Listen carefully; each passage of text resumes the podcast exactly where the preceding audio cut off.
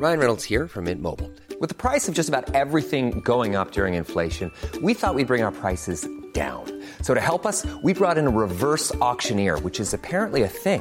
Mint Mobile unlimited premium wireless. Ready to get 30, 30, bit to get 30, bit to get 20, 20, 20, bit to get 20, 20, bit to get 15, 15, 15, 15 just 15 bucks a month. So, Give it a try at mintmobile.com slash switch.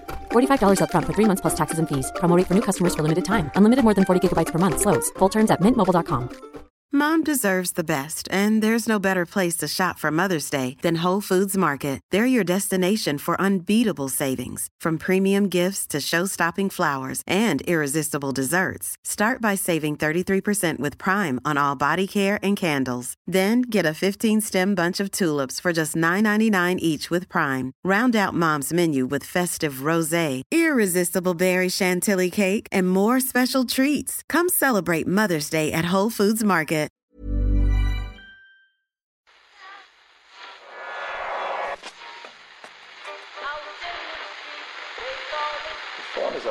Second time it's gone off. They never go home, they never go home, they never go home, those, those, those boys.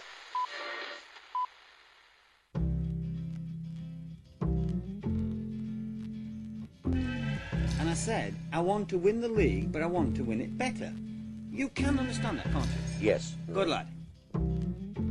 So he's almost like having a second captain in the team. Second captain, first captain, whatever.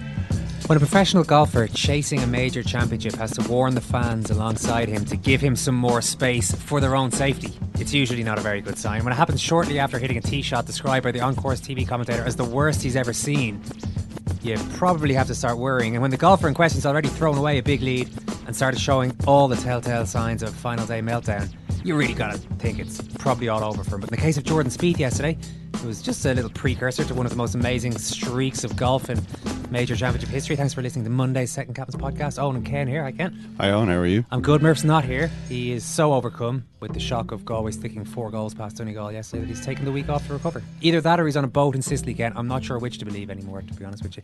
Spieth. okay, Jordan Spieth. His tee shot was so wild that it ended up in, in an unplayable lie about 120 yards to the right of where he was aiming. He takes a one shot penalty for being in an unplayable lie and was then allowed to hit his next shot from the practice ground because that's the first clear sight line that he was able to get essentially. There were all these sky tv trucks in the way of where he wanted to take the uh, where where he was supposed to take the drop from. So that second drop is fr- that second little break is free. He doesn't have to take a second penalty drop to bring it all the way back to the practice ground. It's still a long way away from the hole though. And he manages to somehow get it close enough to the green that he could make it up and down limit the damage to a bogey. From there now trading by a shot having been running up and down this mound that was in between him and the hole for ages, having looked like Jordan Spieth is quite an, an unflappable character, but he appeared flappable during this 20, 25 minute, half an hour maybe, little sojourn. After all of that happening, out of nowhere, he decides, yeah, I'm just going to hit very nearly a hole in one in the next hole, take a birdie there. Uh, an eagle put on the 15th from about 30 yards, another long birdie on 16. And just when Matt Kuchar drains a 12 footer on the 17th to ask another little question of Spieth, he answers with another birdie, takes a two shot lead to the 18th hole, and wraps it up from there. Is that good? What? What to win? to to to almost fall apart? To complete? Okay, it's a sports person who looks like they are in the middle of a, in a sporting sense, uh, some sort of a psychological breakdown. Yeah. They've lost a lot of shots. Nothing drastically bad had happened up until the 13th. So it wasn't as though he, see, he had a quadruple bogey in the Masters last year. This is a guy who, by the way, uh, by what age was he? 21, 20 when he was winning those first two uh, two majors. So he's phenomenal and phenomenally um, almost preternaturally calm on the golf course, which is why everybody assumed last year in the major in the Masters when he was coasting towards victory that it'd be no problem and he'd he'd finish it off, or that he would coast towards victory. Hits a quadruple bogey, collapses in that round. Nothing had happened until the thirteenth. Quite a spectacular this time. Then that happens. He hits this. He has this misadventure in the thirteenth hole. So you're assuming, okay, already he's dropped a load of shots. Now he's had this complete nightmare. Somehow escape with a bogey. It's at best he's going to be able to steady himself, and I didn't think he was. To be honest, I did tweet that these Jordan Spieth breakdowns are quite enjoyable to watch. Just when somebody who's so unflappable suddenly looks like they're Well, I have to say, from everything you've been saying, he didn't sound unflappable to me. I mean, he sounds like a, a disaster. He sounds like he's all over the place, Jordan Spieth. I, Mm. mean, I don't, I don't see where this Iceman sort of image is coming no, from. it's not Iceman. That's the point. It's the opposite in this case. He somehow manages to rest, wrestle his mind away from where it was clearly going for 13 holes of the round and then become the Iceman again for the last five. Like Mm. eagle, birdie, birdie, birdie, par. Well, you know, it's he is You're a hard man to impress, Ken, if this Jordan Spieth. Well, he's, he's a more tempestuous man than he's given credit for. Yeah, that could actually be true. just because he looks like a, an investment banker in his uh, late thirties, you know, the, the kind of investment banker who would do triathlons. um, but you know, there there always seemed to be a bit of a like Spieth was Iceman and Rory McIlroy was Maverick. Yeah. Whereas in fact, uh, Spieth is a bit more like Dennis Bergkamp, who was also nicknamed the Iceman, despite being a psychopath. uh, Was he a psychopath? but Bergkamp was Bergkamp liked to throw an elbow. Mm-hmm. He was a he was a stamper and an elbower, a pincher and a hair puller. No, he looked after himself. He had to do that as a striker in that era. Yeah, you know, and he he was a, he was an emotional man who was capable of composing himself to produce brilliance. Yeah. um, that seems to be more the kind of Iceman Jordan Spieth is. What what happened to McIlroy? Well, he finished tied for fourth, Ken, Mhm. on 500 par, seven shots behind Jordan Spieth. Although at one stage it did look as though if McIlroy could get in on six under, he could have a chance because Spieth was falling apart. We weren't sure what was going to happen with Kuchar. There was a v- outside chance at one point that you could end up getting a playoff in six under, but that wasn't going to happen. So yeah, McIlroy, I think he left a few shots out there, as the cliche goes, over the weekend. So he certainly wasn't an ice man himself. No. He was wildly up and down himself over the course of those few rounds there. But incredible stuff by Spieth. We've got a GAA show today. If you're part of the World Service, you'll be hearing US Murph's breakdown of the British Open on tomorrow's pod. Brian was in top form last week. We found out that he shares our disdain for the Mexican wave as a form of fan entertainment. Brian explained the various theories of where the wave, as it's known in America, came from. Cheerleader named Crazy George. That's crazy with a K, my friends. K R A Z Y. Who is actually rather entertaining. He's a balding man who walked around with a drum and led crazed cheers. I'm actually a Crazy George fan. And he invented the wave. And in fact, he would tell you that he first did it at a San Jose Earthquakes game uh, back in, like, I want to say the late 70s. And then he brought it to the Oakland A's in 80, 81, or 82. So now you got a tug of war between the University of Washington football fans. You got a tug of war between Oakland A's baseball fans. Then you got old North American Soccer League fans who say they were doing it before that with Crazy George at San Jose Earthquake games. It becomes a tremendously fascinating archaeological dig into the wave. But by no means, my friend, by no means was the 1986 World Cup in Mexico. I know that was Maradona's World Cup, the hand of God, the whole deal. By no means was that the debut of the wave. And I say that as a wave hater, guys. I am a hater of the wave. It drives me crazy at baseball games. I don't like it at all, but I do want proper respect paid to the, the United States of America. Make America wave again. That's going to be my slogan. Come on, admit it. You miss US Murph if you're not signed up to the World Service yet. All you have to do to be reunited with the lovable Yank is to sign up. The lovable Yank. Yes. Okay. Six shows a week, six pods a week. What's wrong with that? Ken? For just a fiver a month plus VAT. All the details on secondcaptains.com. The lovable Yank. Another perk of World Service membership, by the way, is advance notice for tickets to our live shows. The rest of you will be hearing about our upcoming Sugar Club show on today's football podcast. World Service members, if they were listening on Friday, have already heard the details on that one. We've got an email in on the Mexican Wave phenomenon here from a World Service member who would prefer to remain anonymous. Possibly in fear of being labelled scumbag of the week. I don't know. This person was at the famous Ireland USSR game at Euro 88, Ken. Yeah. Dasayev was in goals and close to unbeatable in those days, unless you were Van Basten, says Anon. Ireland were playing brilliant stuff, but it was hard to imagine how we'd score. Again, we were all positioned behind the goal, presumably this person and his friends. When the wave started, I think there may even have been two waves on the goal at the same time. As a youthful curmudgeon, I refused to participate, but I was in a small minority. That small minority were the only people who actually saw Ronnie Whelan's wonder goal. Most of the crowd were doing or watching the wave. I was looking for video evidence to confirm my recollection, and lo and behold, I found not just pictures, but direct eyewitness testimony from no less than the great commentator Brian Moore himself. Well, that wave has gone round the ground, as you can see. It always seems to me that crowds start that maybe when they've lost a little bit of interest in the game. But I think this is reaching now as we come towards half-time. Again, a very interesting uh, part of the match. Seeking for the Republic either to hold on or perhaps even snatch one in these minutes before half time. And they've done so! Yeah, it's Ronnie Whelan, Brian. Ronnie Whelan, Brian. Whelan. Whelan! Ronnie Whelan supplied the he got there in the end. Everybody was confused. Didn't the RTE coverage show John Aldridge wheeling away in celebration? It looked as though. That was the other goal. That was. Um, Oh, that was- I think sorry. that was the Ray Houghton goal. That was the Ray Houghton goal, yeah. Well, Um, got to claim credit where, where credit's not Yeah, I- I mean, it didn't look like a dangerous situation. It was a throw, I think, from the left side that Mick McCarthy took. Yep. Mick McCarthy coming up to take throw-ins like uh, Rory Delap, which maybe surprised both the Russian team and most of the other people in the stadium. Mhm. Uh, it didn't look like a, a goal was on the cards, but there you go.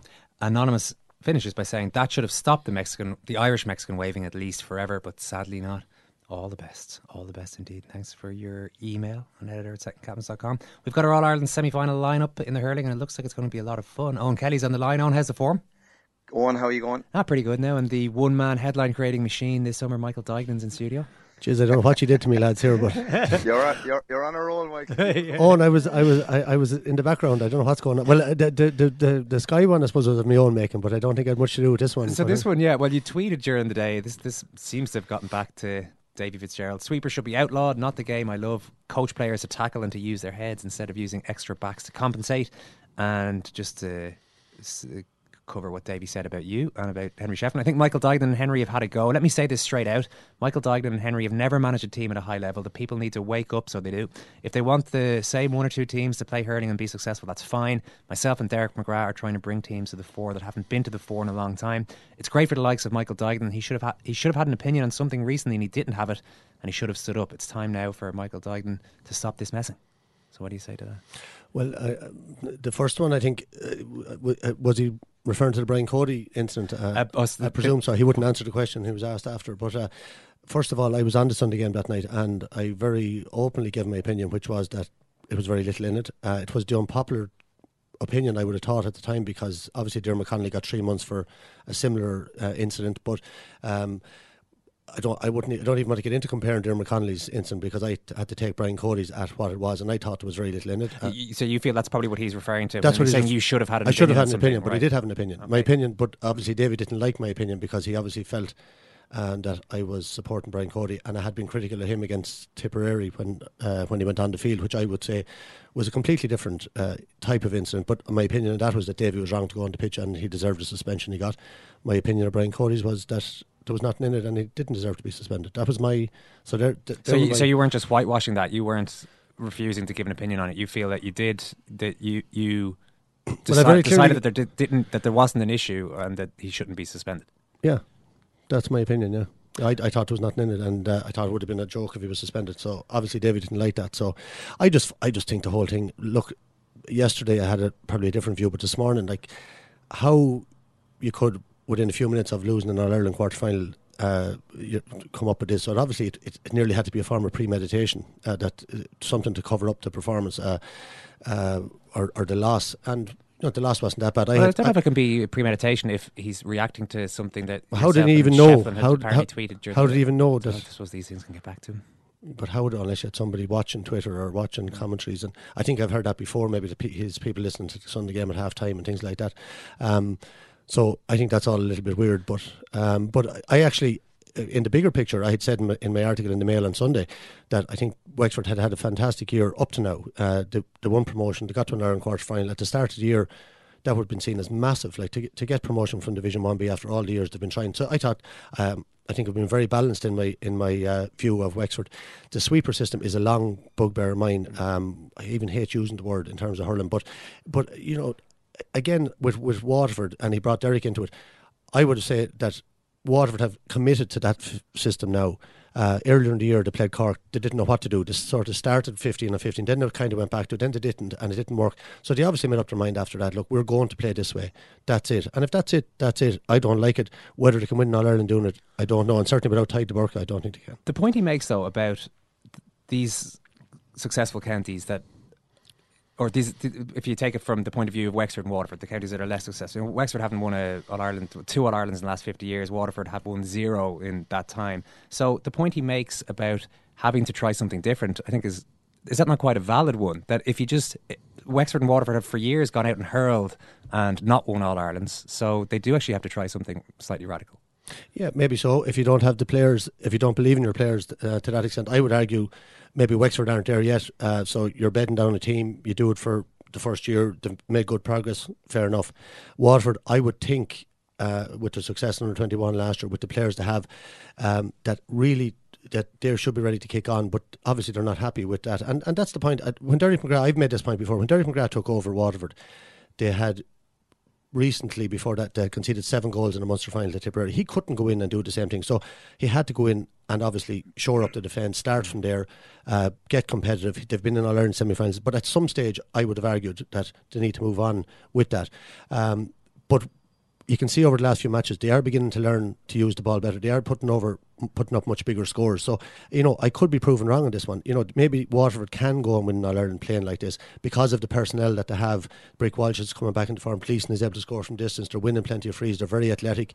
They're sacrificing two or two forwards at least to work extremely hard until they're worn out, and then they have the subs to bring on. So they have developed the system to a very very high level, and whether it's good enough will remain to be seen. Sorry, Eoin, we've left you listening there for a while. What do you reckon? Is there is there enough in the way Waterford are approaching at the moment? Because they have they've they've uh, as the point is made in papers this morning, they've cemented their place as a top four team. Now they are into the All Ireland semi final for the third year in a row. Are they doing enough based on what you saw against Wexford?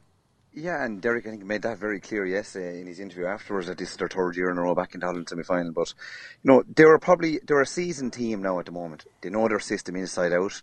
Um, if you have Tadhg de Búrca as a seventh defender, you're nearly playing with eight the way Stephen O'Keeffe played yesterday. Like, you know what I mean? I thought he was brilliant yesterday. His distribution with the ball when he got it. Usually last season, and even with the club, maybe Ballygunner, he was prone to the odd mistake or two, but he seems to have worked on that. So you could say they're nearly playing with eight defenders now because, you know, if, if a cornerback is caught, he swivels around, Stephen O'Keeffe is on his shoulder. But, um, you know, I think they're set up ideal now. You know, I agree with Michael there against Cork the first day out, didn't know what they were doing. Um, Derek sometimes nearly plays a different system, or he did previously for the first kind of 12, 13 minutes. Then he had a different shape for the next 12, 13 minutes, and a different shape even coming up to half time. He's previously worked on things like that, but I think it's just more simple now. He's playing with a sweeper. He has Austin Gleeson in a central position, and you know the Brick Walshes, Kevin Morans. You know, I mean, Brick for the first half an hour, yes, 35 minutes was awesome. Ran out of steam. Then on came a fresh player. You know, as the year goes on, we'll say maybe even Tom Devine's absence might become more prominent because he's probably a younger version of Brick Walsh, and he was having a he's was having fantastic form. You know, so I'm sure or Derek Wall, or Derek McGrath love to have him sitting on the bench, maybe even there. But you know, that's for another day. But I think Waterford have cemented themselves as a, as a top uh, four team. It's facts. Uh, they're, they're contesting their third in semi final. Um, you know, I thought against Kilkenny, they got their four goals. I thought they might decide right. Now we've got the taste of goals. We'll push on here a bit, like, and see can we can we get in because with Austin Gleeson, their centre forward, when he runs at the defences or takes the ball coming off the shoulder, he opens up the whole thing, like you know. But there seem to be just, I suppose, it's in their mentality to take points, like. But um, you know, back back to the sweeper system, and look, I wouldn't be probably. I've never, I have never played it really because obviously in Tipperary, and I remember Eamon O'Shea one day standing up in the dressing room. As long as I'm involved, and that was my last last involvement, I'll never go the sweeper system, you know. But you know, Kildare have won All Ireland, you could say, using it 2013. Um, and Michael is saying it there. I know his argument there that Wexford, you know, they have have got back down at the top table. We'll say, you know, last year they're beating the quarter final by 10 or 11 points. Was only four points yesterday. You know, Davy has brought that enjoyment back to the Wexford dressing room and players and supporters and all that, you know, but uh, it's just to get the mix right. For me, if you attack, if Wexford probably had to attack yesterday, get four or five points on the board, then they could have implied that maybe sweeper system. So I'd use a system, I'd use that system if you're three or four points ahead, and I used five, found Clare in 2013 when they got four or five points ahead, the sweeper system was very hard to break down. But the key thing here is to get that four or five points ahead, and the only way probably you'll get those scored on the board is by probably attacking. Now I know Waterford done it yesterday, but that was all through Wexford's own errors by fouling, giving away needless frees, and that put them to four or five points up. So it'd be oh, you it'd be, it, uh, Michael. It'd be a lonely place. Um, I imagine inside that full forward line now against Waterford. You know, with one player maybe in there. You know that that's the thing that I I see. You know, against the top teams, they'll find a way. Like you saw, you saw Tipperary last year in the Munster final against Waterford. The way they just completely took de Búrca out of the game. Like to watch where he was going, they were strong enough to break the tackle in the half back line and then pick the other ball away from de Búrca. And with diagonal runs and with diagonal ball, they were able to quite easily overcome it and and ball winning ability in the air. Um, I, I like I just I just think that you know yesterday Wexford you have Conor McDonald who to me is a top forward, Jack Guiney who's a top forward, Lee Chin got on a lot of ball, he was getting on it hundred yards plus from the from the Waterford goals. He was no real threat out there, you know. Um, and the for, we're just forcing them to poke the ball down to loose man all the time, you know. So like where Waterford have developed a little bit more now is that they're actually looking up more. and They're trying to pick out. While Austin Gleeson is central, he's drifting very loose out to the wings, trying to pick up the ball. So they have probably developed it that bit more. But I'm just, I, I, I just still can't see when they come under pressure and a, a hard tackling forward line like Galway or like Tip that have that strength to put you under pressure. They're going to force Waterford just to poke the ball out to the loose man, and and uh, well, that's obviously Cork are playing the next day, so that won't that won't matter. But yeah, you, have probably said it there, Michael. Too. Like I think you know, if they had six top class forwards, both teams, Waterford and Wexford, it might be a different issue. But I think both managers, if they're to call it maybe straight, and they're not going to say it obviously, they probably don't have six top class forwards. Tipperary at the minute do You see the previous Kilkenny teams, they did. Galway at the moment have six top class forwards. So to be honest with you, you know, not every team every season swings around with six top class forwards. So that's probably obviously the reasoning behind it. Like you know what I mean. So it's uh, no look, it's it's int- it's interesting, but you know, if either team, if if Waterford turn around and win the All Ireland, they'll probably have proven a lot of doubt or, wrong, and probably have at at the minute with the way, with the way they play. Michael, the draw is good though, isn't it? A good one for a couple of reasons for Waterford.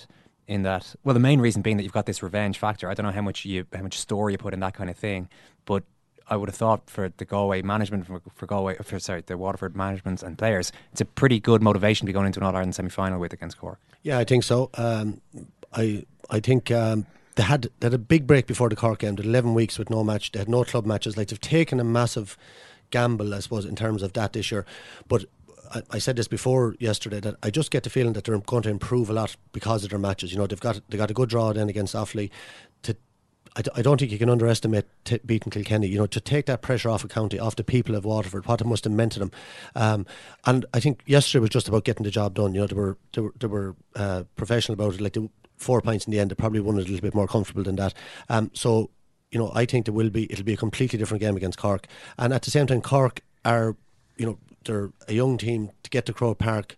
Um, that extra bit of room, you'd imagine, with their forwards is going to suit them. So, uh, if Tadhg de Búrca is suspended, this is going to be the key thing really here. Like, um, while I'm saying I'm not a fan of the sweeper system, but Waterford are going to play like that, and he is the key man, obviously. But I think even I would have been a little bit critical of the way he played it, maybe even last year. That that in terms of he didn't really know where he was to be, but he seems to have really mastered. He's attacking the ball, so the rest of the backs know that if the ball comes in, he's going for it. Should he be suspended?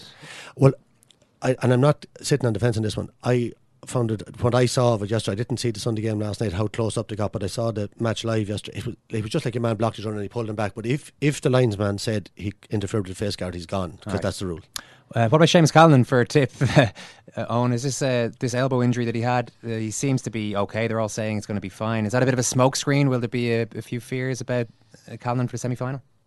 I don't think so. No, I don't think so. I think uh, he'll be okay. Now, look, I don't know have they done any X-rays or the scans or anything like that. Like if it was a a broken bone or some damaged chip bone or that, that's hard to play with. But, you know, for me, the last couple of years, Seamus Callanan has been throwing himself into tackles. And the one tackle that stands to, uh, to, to me is the day against Limerick in, in the Gaelic Grounds in 2015 when he lost a couple of teeth. Like, so that's the frame of mind he is in at the minute. Um, you can see that in his play. So I, I take Bar. He has a, a very, very bad injury. A leg break or something wouldn't stop James Callanan at the moment. So I'd expect him to be, to be okay. But look, if he's missing, it'll be a serious worry for Tipperary. But I don't think he will be there now. You know what I mean? Yeah, um, their problems seem you know, to be at the other end of the field as well. Tip forwards as a unit are just on song. They're yeah, they, on they really are. Yeah, yeah. T- teamwork and that is top class at the minute. So he, he's, he's essential to that. At the other end of the field, though, is where the issues lie for the moment. It's funny, the keeper, the entire full back line is completely different at one stage yesterday, or on Saturday, I should say, to the starting team in the All Ireland final last year. That's yeah. a huge amount yeah, of turnover. What's going on there?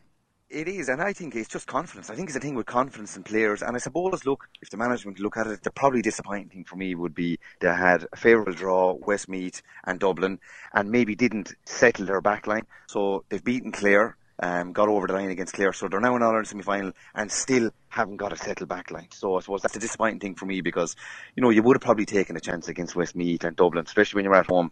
You know, I mean, look, lads, there's going to be bigger fish here to fry down the road, so we need to get it right. But I don't think they've got it right. So, you know, it's okay at one end they're outscoring the rest of the the teams they play against, but it is a worrying factor. And I think guys' confidence are very low between their keeper and their full back line. Um, see James Barry coming off you know, it's uh, it's worrying. Donagh Maher was a plus. He was a big plus. Um, you know, everyone is calling probably for for Cathal Barrett to come back in, but I don't know. Is is Mick Ryan going to make that decision? Um, you know, is he going to stick by his guns and, and leave him off? And uh, you know, he's only two weeks to.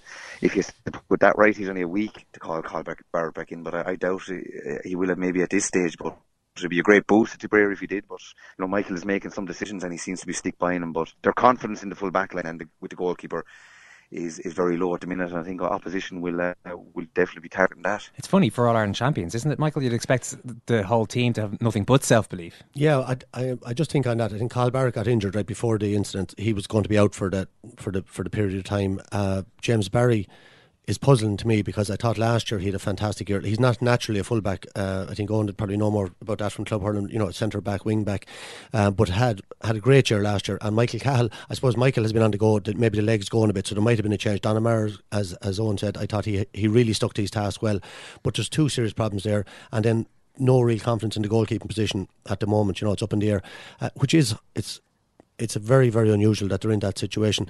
Um, I think what you're probably going to see to compensate for that is their forwards are playing so well. You'll see them up under work rate. Like I think Bonner Maher is just slowly but surely coming back to his best. I think you know the last day he did a lot of good work. Probably had two or three more chances he could have just tipped over the bar, but he was running with the ball. He's getting back to full fitness. But you'll see them working hard up the other end of the field. I thought their midfielders were quiet. Breen and, and Brendan Maher were very quiet against Clare, uh, but their half back line getting stronger, but not Seamus Kennedy's not having the year he had last year either. He was in big trouble on Bobby Duggan in the second half. They had to move Padraig Maher over. Um, so these are these are serious problems when go, it's Galway next up for them. A lot of a lot of these problems are going to be exploited, surely. Well, you'd imagine Galway are going to try to exploit them, but the one thing about you would say that Tipperary are the All Ireland champions, they'll go to Croke Park with confidence. And sometimes when there's a question mark over a defence like that as a unit, maybe it'll galvanise them. You know what I mean? Maybe they'll say, "Hold on now, we're Tipperary, we're back here, we're the All Ireland champions." Yeah, something like exactly that happened with Kilkenny a few years back after the drawn game against Tip, which was a yeah. shootout, and they they've said since the Kilkenny defenders decided the one thing this is not going to be is a shootout the next time. So you can you can change your mindset at least. Uh, yeah, but but, you know. but on that one, they probably had the same six, well, four or five defenders that was uh, played both days. Whereas I think Michael has mentioned two guys there, Brendan Maher and maybe Michael Breen. Both those have uh, defensive experience. We'll say, you know what I mean? Like even maybe a shift of Brendan Maher back into the half back line might you might allow you maybe to move one of the Mahers back into the full back line or something like that. You know, it just it, it feels to me that that's no the Mahers would, would, would, hate to be shifted out of half back line, but it just feels to me that it's something like that that's needed to just galvanise that, that back line as a unit on, on the hurling front. Yeah, I did want to ask you about Clare's performance in particular the amount of wides they hit because there's so much, and we've even been doing today analyze analysis of sweeper systems and, and tactical approaches that teams make. But for a sport that is lauded for the high skill level that everybody can see when watching it, how can you have a team uh, near the top level of it hitting 19 wide, some of which were just appalling on a on a big day?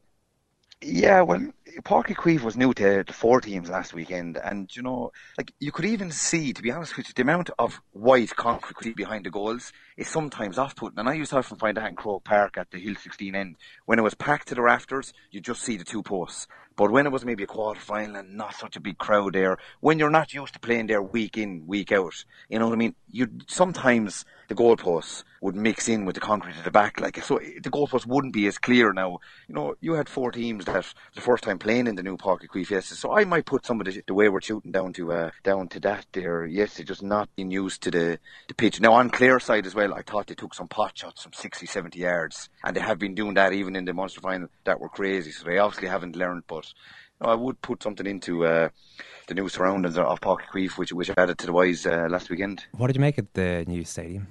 You know, brilliant facility down there. I think ju- probably just on the day the pitch was very slippy. You could see that again yesterday. I think it's particularly under the, I think it's the south stand they call it. Uh, certainly players struggling to keep their feet, um, but but a, phen- phen- phenomenal uh, 4G pitch there as well with 2,000 seats up at the back of the stand to look down on that. I think as a winter facility for Fitzgibbon and for colleges it'll be fantastic. But uh, but on the, I, I don't think it was more just on the Clare shooting. I just briefly Yeah. I, I, I didn't it wasn't really. You'll always have wides, but I thought they were in. They were so strong inside in the full forward line. Shane O'Donnell looked so sharp. Conor McGrath, you know, Aaron Cunningham got the two goals on two chances, and there was so many occasions when they could have just played the ball in the simple ball 30, 40 yards in front of the full forward line, and they chose to have it was their decision making and their shooting To look for goals or just to allow the inside forward line to take easier points? Yeah, let them develop the thing inside, you know, and uh, maybe with lads coming off the shoulder. But uh, and you'd have to say about Clare against Cork, they hit the po- crossbar, they hit the post, they had loads of chances, even though they were reasonably well beaten in the end. The same last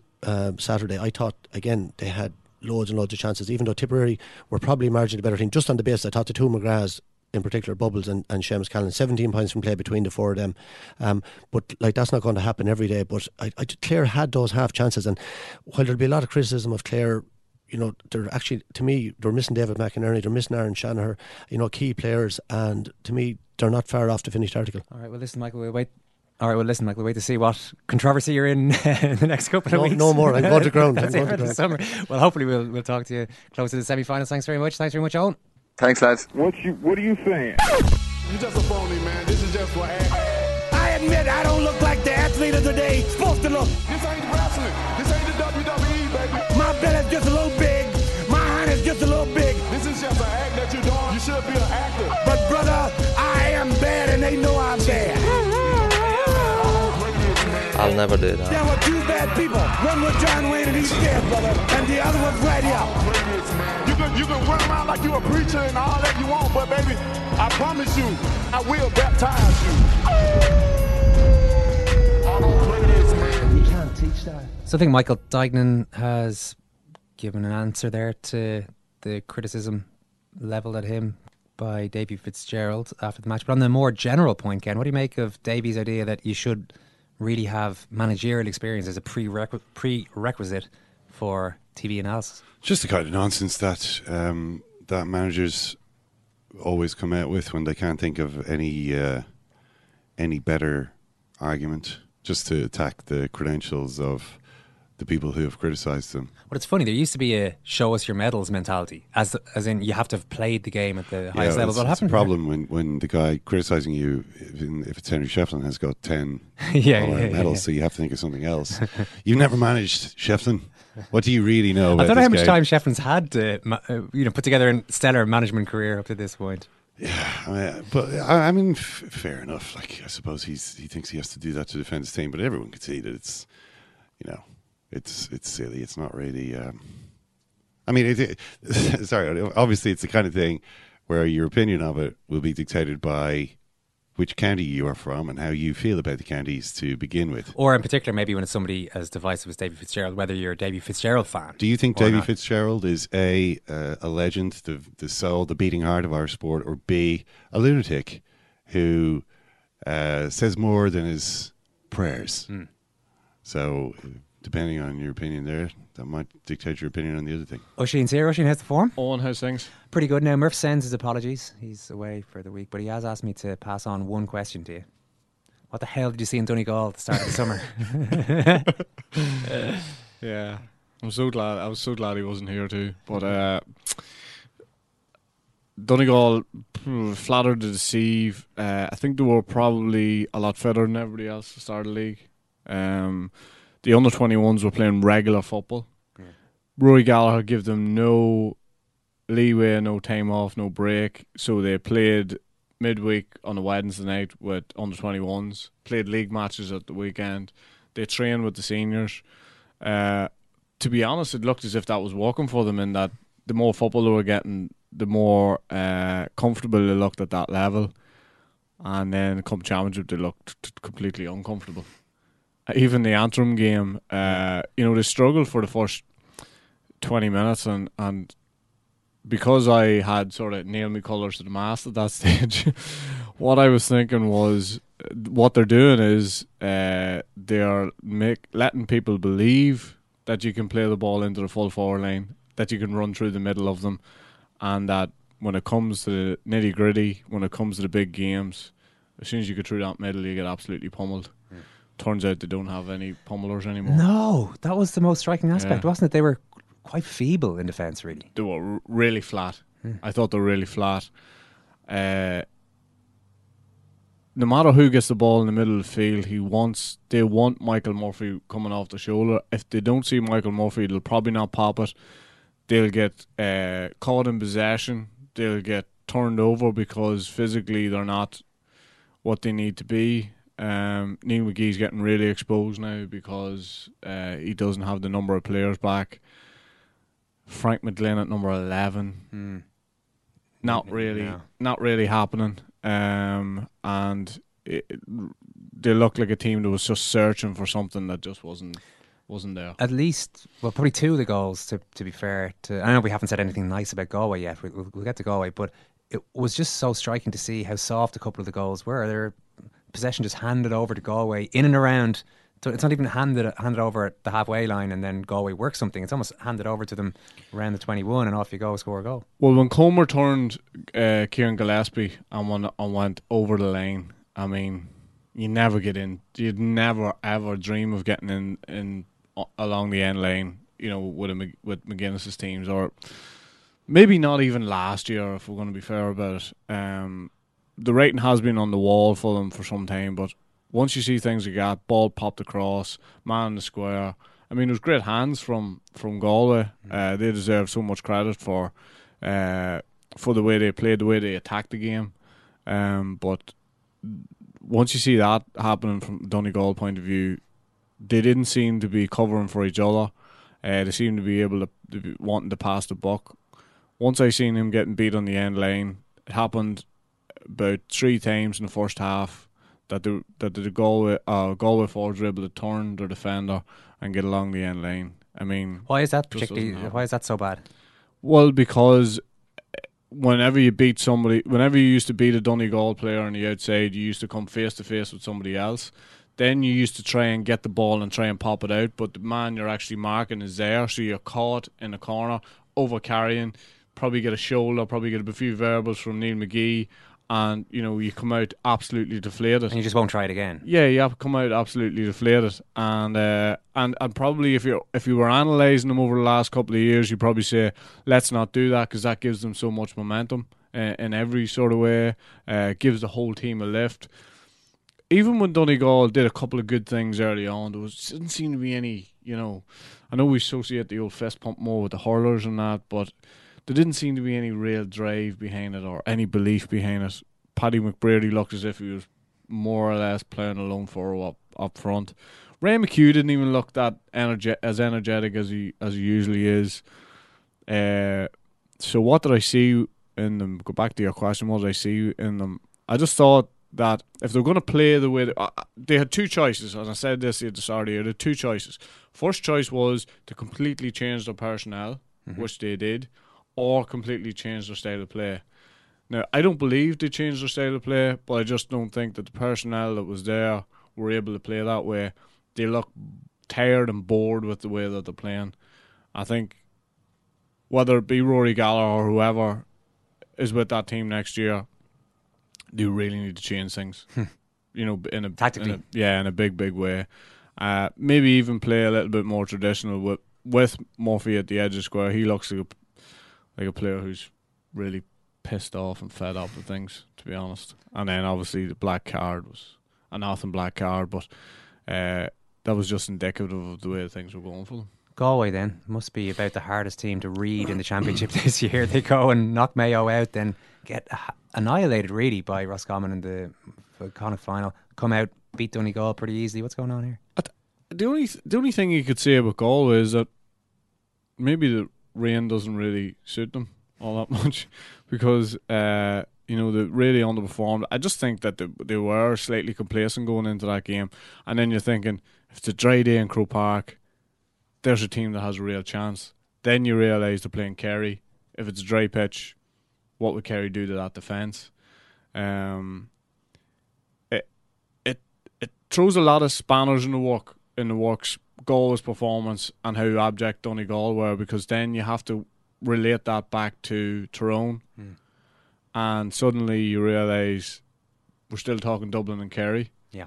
Uh, Galway've got a tough ask on their hands, but that'll give them serious. That'll give them serious confidence. I just think probably have been let down a little bit by the draw in that you know that they're unlucky that they ended up playing Kerry in a quarter final because uh, at this stage Galway are definitely a top six team. So if we had Super Eights at this stage and Galway were in it, that's where they, that's where a team like Galway need to be, sort of up into Division One. Mhm. They need to establish themselves now, and they need to put in a good performance against Kerry. Can't really see them beating Kerry, but that was a serious recovery the other day, albeit against a Donegal team that's bucked. Yeah, that's let you down. Is that what you're going to say? That's let Oisin McConville down. Yeah. Mayo Cork, uh, Mayo's win after extra time. W- Was this one of those weird, very rare games in knockout football where the result was? I mean, everybody emerges with credit, really. Yeah, you know how much stick we've given Cork Mm. over the last number of years uh, on this show, and and a lot of it has been warranted. But I thought they battled and fought and did what they could the other day. Um, again, it's a difficult one to assess, really, because it's very difficult to know where Mayo are at now. You know, because you know they could have been dumped out against Derry, uh, and you think, right, that's the warning shot that that they needed. Um, and at the weekend again, like you know, you think seven points up, kick a couple more scores and just you know ease out, but they just don't seem to be able to do that. No. it's like uh, it's like something goes off inside the head. that Life is too easy. Let's complicate it. They must be the best team to support in Ireland. Oh, no. I, say, I say that as a Dublin fan who've been winning a lot of All Irelands lately, but it's got to be. Uh, I think it's I think- dramatic, if nothing else. I think it has to be the worst. Really? I, I think it has to be the worst because. But the- so much value for money. Oh, you definitely You get pay your- value you for pay a money. bit of money into a- well, I tell you, I tell you you're what you should do. I think what you should do if you're a neutral, go and watch Mayo. Hmm. If you're a neutral, follow them around the country.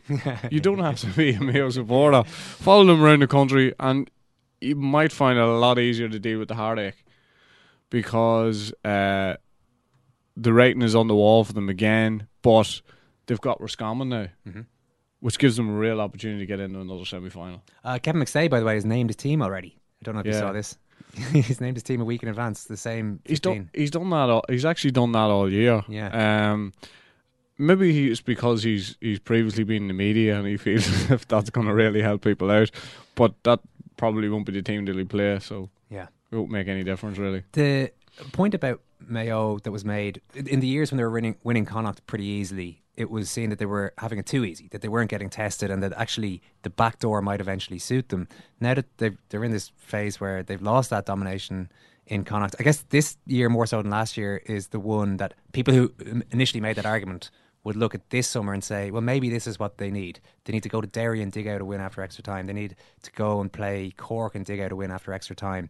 I don't necessarily buy into that. I don't think there's any harm destroying all the teams in your province Yeah. as a means to get towards an All Ireland final.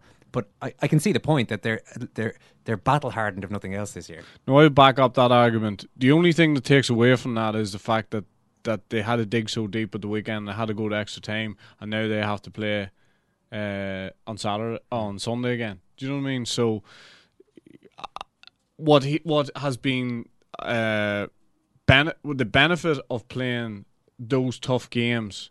And the fact that they went to extra time and they had to go to well and they had to bring certain they had to bring different players off the bench who who probably you could say made some sort of difference to them. Uh, definitely makes them battle hardened, but also is bound to take its toll, both mentally and physically. You know, um, and I think I still think I still maintain that the it looks as if their confidence has taken a bit of a bashing, and it took another bit of a bashing at the weekend because I'm pretty sure that going into that game they they expected to take care of Cork. I wouldn't say easily, but uh, without a lot of fuss, and they were right on course to do that. And as I say, bring into this weekend, as you say, fairly battle hardened. Uh, games under the belt, key players, you know, getting seventy minutes, and yet they've played what? What did they play at the weekend? 100, uh, 100 minutes an hour and forty minutes. So or you're saying that's that, that's too much. That's, that's Probably a week before, I in think it is probably a lot to expect. A lot of the players have, you know, a lot of miles on the clock, and it is probably a lot to expect. But you just don't know with them. They could turn up at the weekend and absolutely blow us coming away, or, or they could, you know, they could they could come and bring an abject performance. But uh, I expect him to get over Roscommon. Is Cillian O'Connor an underrated footballer, Oisin? He certainly is an underrated footballer. Is? Yeah, he is an underrated footballer. One of the things that people don't appreciate about Cillian O'Connor is the amount of work that he has to put in off the ball. Yeah. That a Brogan or a McManus or uh, a Sean Cavanagh maybe has to put in off the ball. The tackling he does, because a lot of time he's t- obviously ta- there's, you know, it's two on three in there all the time. You know, he's the man who when the short kick out comes came for Cork, he was the man who had to go to the first man. Popped over his head, he's going to the second man. He's trying to get in there to be a focus for the attack. Uh, it's not helped by the fact uh, that Andy Moran's in alongside him. Andy Moran's done really well. He's a he's a good target man in there, but he wouldn't have the legs that you know one of the younger Aloftus or somebody like that would have. But uh, as I say, Andy Moran's done well enough to to maintain his place. But uh, it's Cillian O'Connor is not helped by the fact that he doesn't have enough legs around him in that full forward line. Plus the fact that they're bringing the sweeper back, that means they're playing, you know, three, five against six, you know, up front. The amount of work he does and the amount of tackling he does alone, without the amount of important scores he kicks. Well, this is it mm. because you're constantly hearing that they don't have a marquee forward, and yet there's this guy who, again, at the weekend digs them out six points from play, a 45 to effectively Yeah. win it, four more points from freeze, a dummy solo at one stage. Like to me, is all the tricks in the bag. But you've put me on another course now by having a pop at Andy Moran. And poor old Andy Moran, and the the longer he goes and the more he produces these performances where he kicks a load of points from play, the more the likes of yourself sit here and say no, no, they no, need to move past Andy no, Moran. No, no, it's not that they need to move past Andy Moran. It's the need they need some legs in alongside Andy Moran. I don't actually know. I still don't know why the Mayo play a sweeper. I just I don't know. I don't know because he's complete. He's totally and utterly bypassed. The only thing they got out of the sweeper at the weekend was when Higgins actually broke free and decided to go up the field and fist over a point. So it meant that he had nobody marking him and that he was free and that the Cork didn't pick him up from the halfway line or the 45 like they probably would have uh, planned to do before the game. So Andy Moran is doing a good job in there. Andy Moran's not a 70 minute player right now. And as I say, they don't have enough enough legs in there. Can I put it like this to you about Cillian O'Connor? Okay? Mm-hmm. Put Cillian O'Connor in a Dublin team, right? So he doesn't have to do the work that he's doing on that Mayo team and that he's inside and that his only responsibility really is to win primary possession and kick the ball over the bar. Then we're Happy talk- days. Then we're talking about an absolute superstar. I mean, like Conor McManus, like, you know, Monaghan are a very hard working team, but Conor McManus's job within that team is to kick the ball over the bar. And you could watch them a thousand times and you'd realise that that is what he's been told to do. Wherever he has to go in order to do that, whatever whoever he has to take the ball off, whatever runs he has to make, that's his primary role. Cillian O'Connor looks as if he possibly has four or five roles within that within Mhm. that team, within that forward line. That makes life uh, so much more difficult for him. But as you say, what does that make him as a player? You know, that makes him completely invaluable. I'm just picturing that image of Cillian O'Connor in a Dublin jersey. I got to say, it looks amazing. On. I think this could possibly work. Yeah, great idea. Cillian O'Connor for Dublin. We'll leave it on that. Oisin, thanks a million. Thanks, Eoin. Modern day coaching. What is it all about? Paralysis by analysis, infiltrated by a load of spoofers and bluffers, fellas with earpieces stuck in their ear, psychologists, Clive Woodward, statisticians, dietitians, and as Mick O'Connell alluded to, God save us. You're smiling as much as I am, Ken. What do you make of that? Cillian O'Connor for the Dubs. Huh? Who who would be your choice if Jim Gavin, if you were Jim Gavin, and you were told right now you could have any player from another county? Uh, it's I wouldn't take one to be honest. We've already heard so much I, I don't. I don't see the quality that would get in the team. I don't see. You don't think any other player from any other county would get in the Dublin there, team? there isn't anybody who. There isn't really anybody who's who stands out for me as, yeah, you know, I definitely, I definitely take this player if hmm. they were available. Cillian O'Connor wouldn't do it for you, no. Conor McManus. I just don't there. see where would they fit in. Mi- Michael Murphy. Think Michael Murphy could do a job for you? Where would Michael Murphy? You could put him in full forward, perhaps. I Tempt just- Colm Cooper out of retirement. I don't know. Even if at his best, he would have made it into this Colm Cooper side. No, at his very best. Well, I, Wouldn't I- have got in ahead of Eoghan O'Gara last lovely, weekend. lovely player, lovely player. But Does he really hurt you? Is that what you're does, going to say? Does does he play the game at the kind of intensity, the kind of intensity that Dublin have? I mean, Dublin's taking the game to new levels. You know what I mean? It's a new, it's a it's an all new sport, and they're the only ones playing it. So it's a bit like that that debate that you sometimes get in um, football. You know, does a certain uh, super talented goal scorer really give you enough? You know, I mean, we all know the. I mean, Sergio Aguero might be a current example of that. Sergio Aguero scores a lot of goals, like top scorer in the Premier League over the last five years. But is it enough? Well, what about the passing Colm Cooper that emerged in later years? Sometimes played in and around the half forward line, threading through balls into the full forwards. Still, Well- still no joy. Nobody's getting in. Well, this is the thing, you know. Was that was that in response to a sort of a slowing down? Was that an adaptation? You know, an intelligent player makes an adaptation. He's lost a yard. The problem with this Dublin team is that nobody's lost a yard. If you lose a yard, then another guy steps forward into that yard, hmm. and that's the machine that Dublin are. And and that's the way that it's. I mean, I, I've, they're just the, the complaints, the the the moaning, the the you know the suggestions of partition, financial penalties. You know, I hear a lot of it from you know people like you and McKenna. You know, he tell him tell me that this game is is is finished uh, because of the level that Dublin have taken it down. And I say uh, it seems impossible now, but where Dublin have led, the rest will follow. I, you know, Dublin have raised the bar, and I think a couple of the other counties will be able to get over it. You know, the same way that, that Ronaldo was able to drag all that extra quality out of himself in response to the apparently impossible standards being set. I'm just saying, have some faith in yourselves. I, I wouldn't necessarily agree with anything Ken Early says about football. Fantastic contribution, Ken. I'm sure Anton O'Toole and Jimmy Keaveney and the boys would be proud of you there today. Thanks very much for listening to the show. Hope you enjoyed it. We have got a football podcast out today. We've got our World Service pods out all week, as per usual, if you become a World Service member. In the meantime, oh, just enjoy the rest of your day, I suppose. I've got no more life advice for you than that. Thanks, again.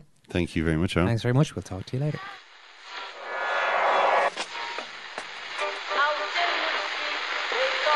Whose phone is that? That's the second time it's gone off. They never go home. They never go home. They never go home. Those those those boys.